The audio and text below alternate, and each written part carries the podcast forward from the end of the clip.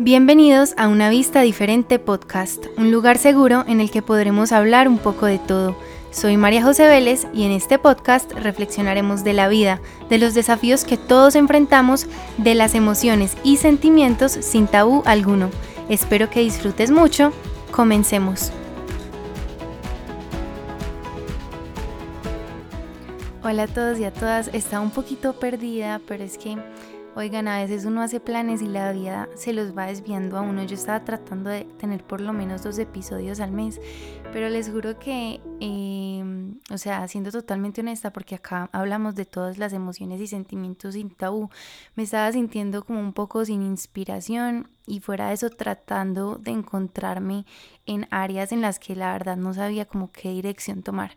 Pero ya estoy aquí y en este episodio vamos a hablar de elegir la carrera.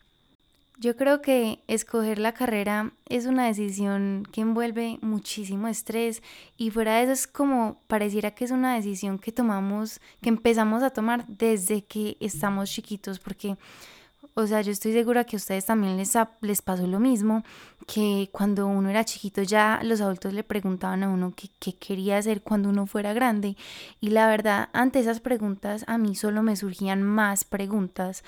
¿Por qué?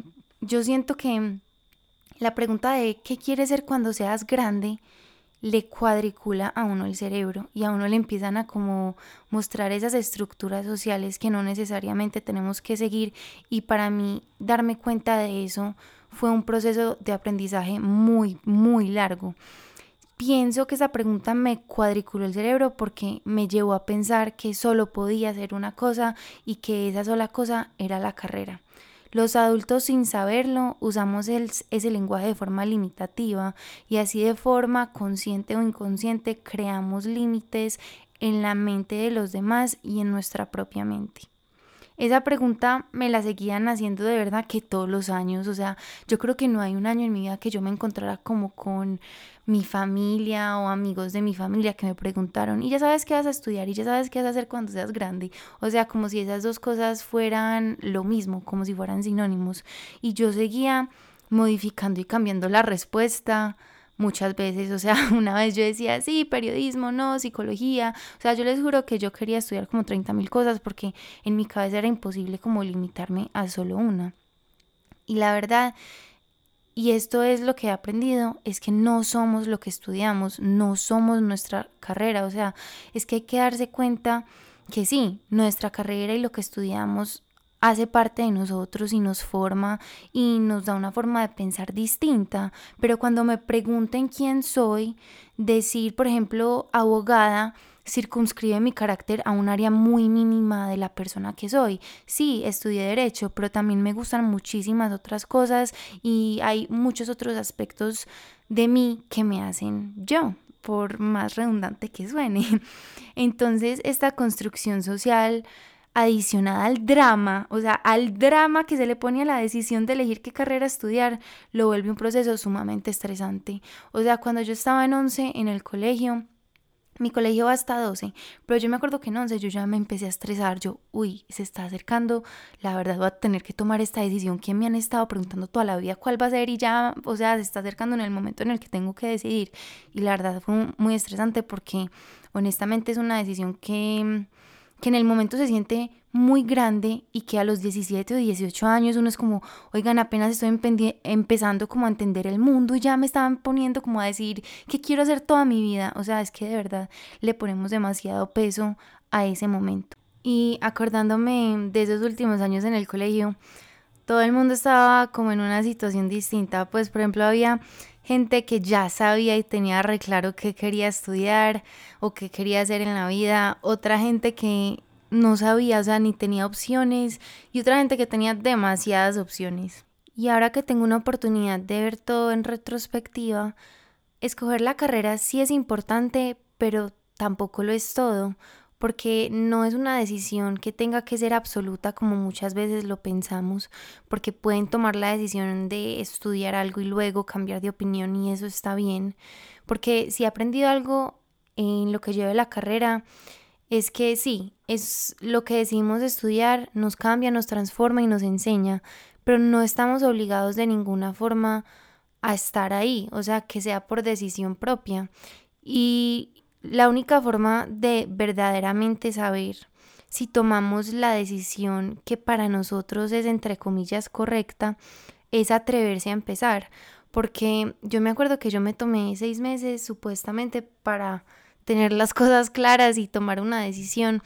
Honestamente esos seis meses me sirvieron mucho, pero no para tomar la decisión. O sea, si yo no pude tomar la decisión en 18 años que estuve en el colegio, seis meses la verdad no iban a hacer la diferencia, o por lo menos en mi proceso personal, porque llegué a tomar la misma decisión con la que me fui y para mí en ese momento la decisión que era la más segura, por decirlo así, era estudiar derecho y ese fue mi proceso y eso está bien, o sea, por eso les digo, tomen la decisión que sientan que tengan que tomar y eso les va a enseñar lo que ustedes necesitan aprender. Ya en el proceso, cuando uno empieza, uno de verdad empieza a entender muchas cosas, uno de verdad entiende, ve, me quiero quedar acá, o no, esto no fue lo mío, me voy a salir, o voy a ensayar otro camino, pero la única forma de saber esas cosas es empezar, y la vida es la que le va enseñando a uno dónde tiene que estar, entonces hay que ser pacientes y hay que tener, o sea, hay que confiar en que uno va por donde debe ir con tal de que uno tenga iniciativa en su vida.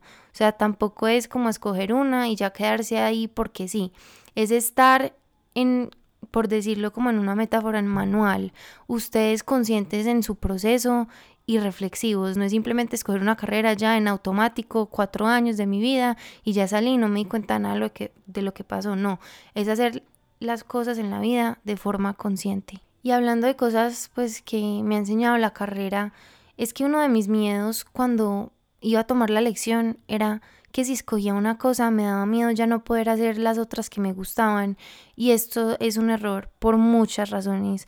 La vida primero es más larga de lo que pensamos y, y nos da muchas oportunidades.